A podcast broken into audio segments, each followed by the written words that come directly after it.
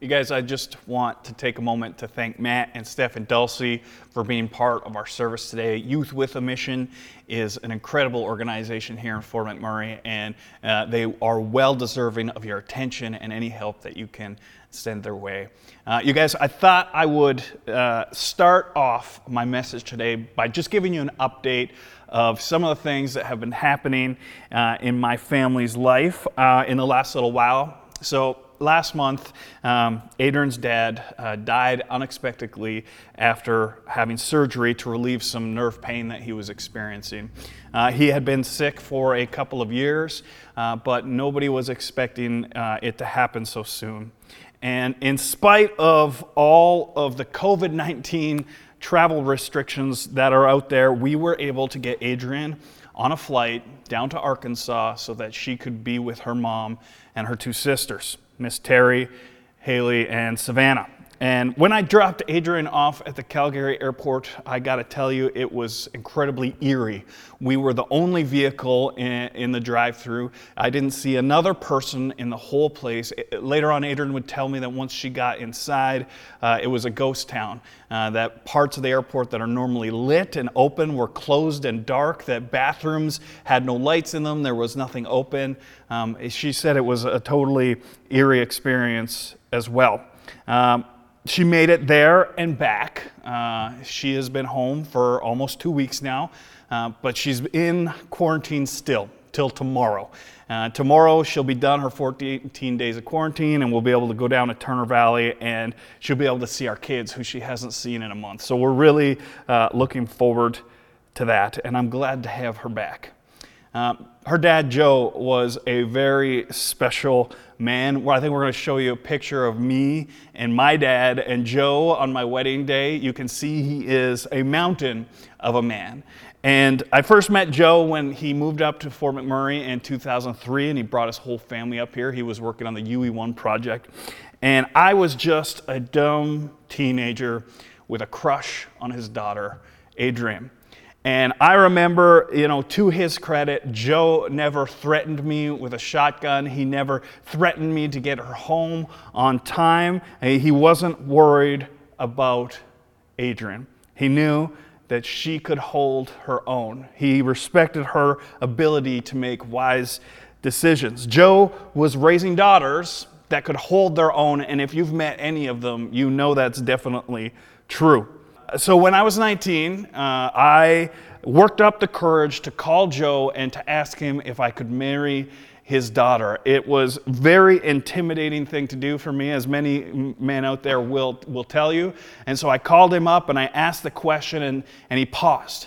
He paused for what felt like an eternity, but I'm sure it was only a second or two. And then he said, Well, Lucas, I don't know. You should probably ask Adrian. He had a way with words and he did not like to waste any of them. Joe grew up in a world where the rights and roles of women are very different than they are now. He grew up in a time when women's role was in the home, and, and that was pretty much it. And so when Joe had three daughters, it would have been very natural for him to raise them in that way. But Joe had grew up with a mom who was one of the first women to graduate from college in the state of Illinois. And he had learned something from his mother about how formidable a woman can be. And so Joe raised his daughters in a different way. He raised them with the gift of self esteem, of confidence, and of dignity. And in this way, Joe was a lot like Jesus. And when Jesus walked this world, things were very different than they are for you and I now. Like we talked about last week, women had essentially no rights and children had no dignity. Racism was an acceptable practice, and there was no such thing as intrinsic value. There were haves and have nots, there were people with power, and then there was the people who were under that power. Jesus walked into a world that you and I would barely even recognize. He stepped into this world, and instead of cozying up to the rich and the powerful, instead of uh, surrounding himself with the religious elite, he found the people society chose to throw out, and he made them his friends. He became friends with the outcasts and losers, those looked down upon, and those considered sinful and detestable by society. In this way, Jesus truly lived a scandalous life. And today we're going to look at another scandal that Jesus found himself in, another time when people looked at him judgmentally because of the way he because of the people he surrounded himself with. Luke tells us this story in Luke 7. When one of the Pharisees invited Jesus to have dinner with him, he went to the Pharisee's house and reclined at the table. A woman in that town who lived a sinful life learned that Jesus was eating at the Pharisee's house, and so she came there with an alabaster jar of perfume. Now, for context, we should probably talk about what a Pharisee is. A Pharisee was the religious elite of the day. Uh, they were fluent in the ancient Hebrew scriptures, and they strictly followed those Jewish customs and laws. Uh, the origin of the word Pharisee literally means to be set apart. Uh, and because of this, many Pharisees developed a deep sense of entitlement, of being superior and better than everyone else, and they maintained that attitude by not associating with anybody they considered lower than themselves. And so, this Pharisee, Simon, he invites Jesus into his home. Uh, Jesus is an up and coming rabbi, uh, so Simon probably sees this as a way to kind of collect a celebrity to ride on Jesus' coattails. And so, he invites him over. And so, here's Simon, the Pharisee, enter- entertaining Jesus in his home.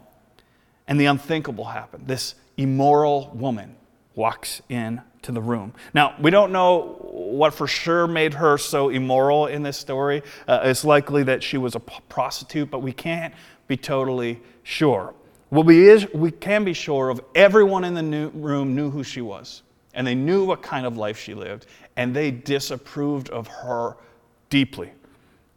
This woman walks into the room, and suddenly everybody goes quiet. What is she doing here? How, who does she think she is? Who let her in? She doesn't belong here. And I try to imagine how awkward this moment is with everyone being so quiet. And Luke tells us what happened next. He said, As she stood behind him at the feet of Jesus weeping, she began to wet his feet with her tears. And then she wiped them with her hair and kissed them and poured perfume on them. The room is silent. The tension is growing. All you can hear is the weeping of this woman at the feet of Jesus, her tears falling to the ground. Who's going to kick her out? Who is going to stop this? Who is going to put an end to this awkwardness? And Jesus can sense the judgment in the hearts of the Pharisees there that night. And he calmly says, Simon, I have something to tell you. And Simon says, Tell me, teacher. And Jesus says, Two people owed money to a certain moneylender. One owed him 500 denarii and the other 50, and neither of them had money to pay him back. So he forgave the debts of both. Now, Simon, which one of them will love him more? Simon takes a moment before answering. Uh, Jesus is holding up this mirror for Simon, and he, I don't think he likes what he sees. He's been caught in this trap. And pride and judgment, they're ugly things, aren't they? And Simon replies, Well, I suppose the one who had the bigger debt forgiven. This is the moment that gets me in this story every time. Jesus turns now towards this woman, and she's overcome with emotion, and she can hardly keep it together. And all her life, people have looked down on her. They've talked about her behind her back. They've hurled insults uh, at her way. No one would love her, no one would be close to her. People would avoid even making eye contact with her. And now she's laid herself at the feet of Jesus her heart is fully exposed. She is totally vulnerable in this moment. And then Jesus turns his face towards her, and their eyes meet. His gaze is full of grace, full of acceptance, overflowing with love. And as he looks into her eyes, he asks Simon a powerful question Do you see this woman? Do you see this woman? Do you see past her tear stained face? Can you see past her sins and her mistakes? Can you see what I see? I am lucky to have parents that worked out their faith in a very honest and transparent way when I was growing up. And there were ups and downs, they weren't perfect, but they lived out their faith in a way that was full of grace. And my mom tells a story about my dad that dad had gone into the store to grab a case of beer, and while my mom waited in the car. And as mom was waiting, she noticed a street person sitting on the ground in front of the store begging for money. And my mom, she's one of the most grace filled people I know, uh, but she tells me that her thoughts failed her in this moment, that she began to judge this woman, that as she waited in the car, this condemnation silently built up inside her. What mistakes did this woman make to get here? Who has she hurt? Why can't she just work like everybody else? It's easy for us to fall into this trap of judgment. And mom says that dad came out of the store and he came straight to the car and he asked her for a $20 bill. And then mom watched as dad went over to this woman and he got down on his knee in front of her and that he took her hands in his and looked her in the eyes and asked her what her name was and then spent the next 10 minutes on the ground next to her, talking to her, treating her as someone of value, as someone who deserves eye contact, as someone who deserves love and affection and care. He looked right into her eyes and treated her like a person. He showed her the love of God. Do you see this woman? Jesus asked. Simon, do you really see her? Do you see her love? Do you see her repentance? Do you see her devotion? Do you see a child of God? Do you see someone who reflects the goodness of their Creator? That is what I see.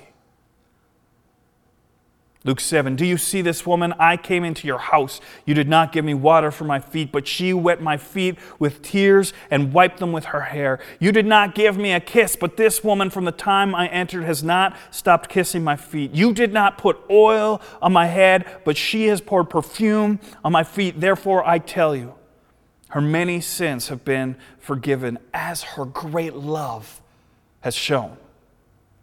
But whoever has been forgiven little loves little. And then Jesus said to her, He looked at her again, grace in his eyes and a smile on his face.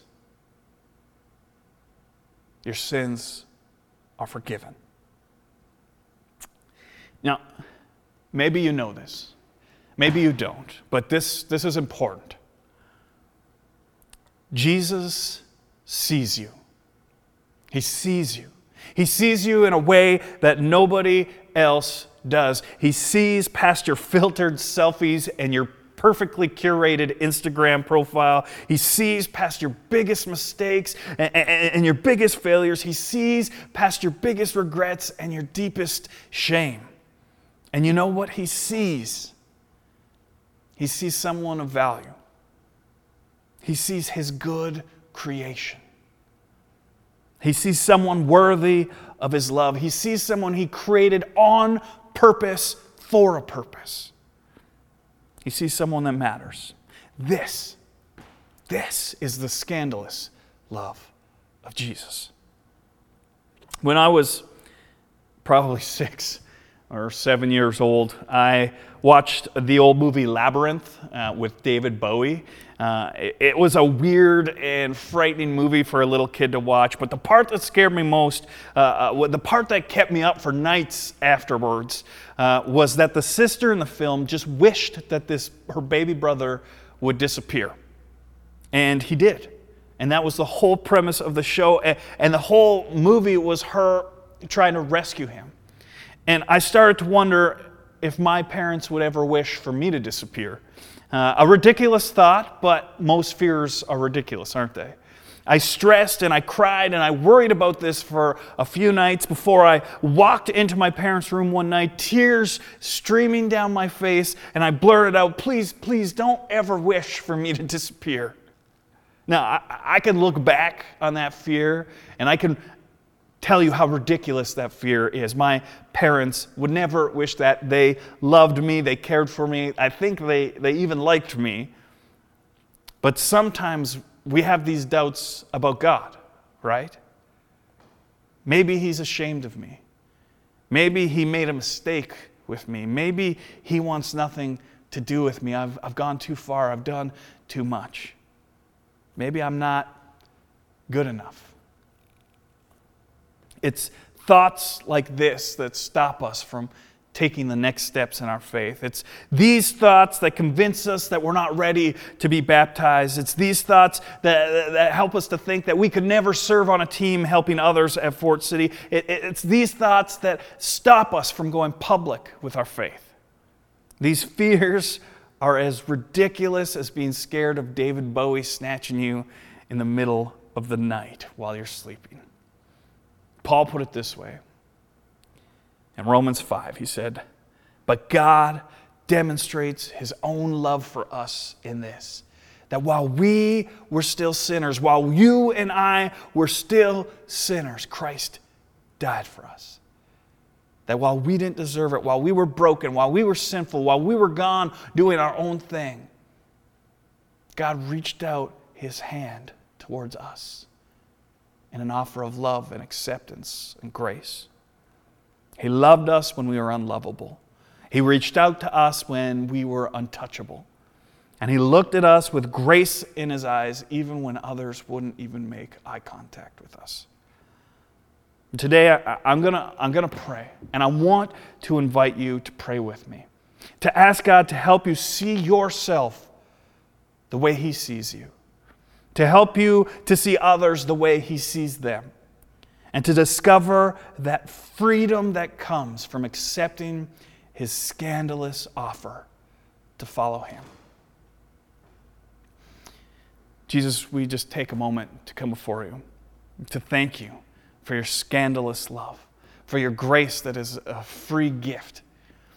And we thank you that Jesus, even in this world where uh, sometimes we feel unseen, we feel hidden, we feel like we've got to hide our shame and our guilt. That Jesus, you see past all of that.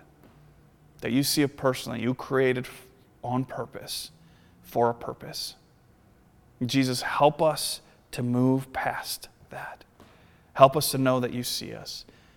And Jesus, help us to follow you in the ways of your scandalous love. Pray this in your holiest of names. Amen.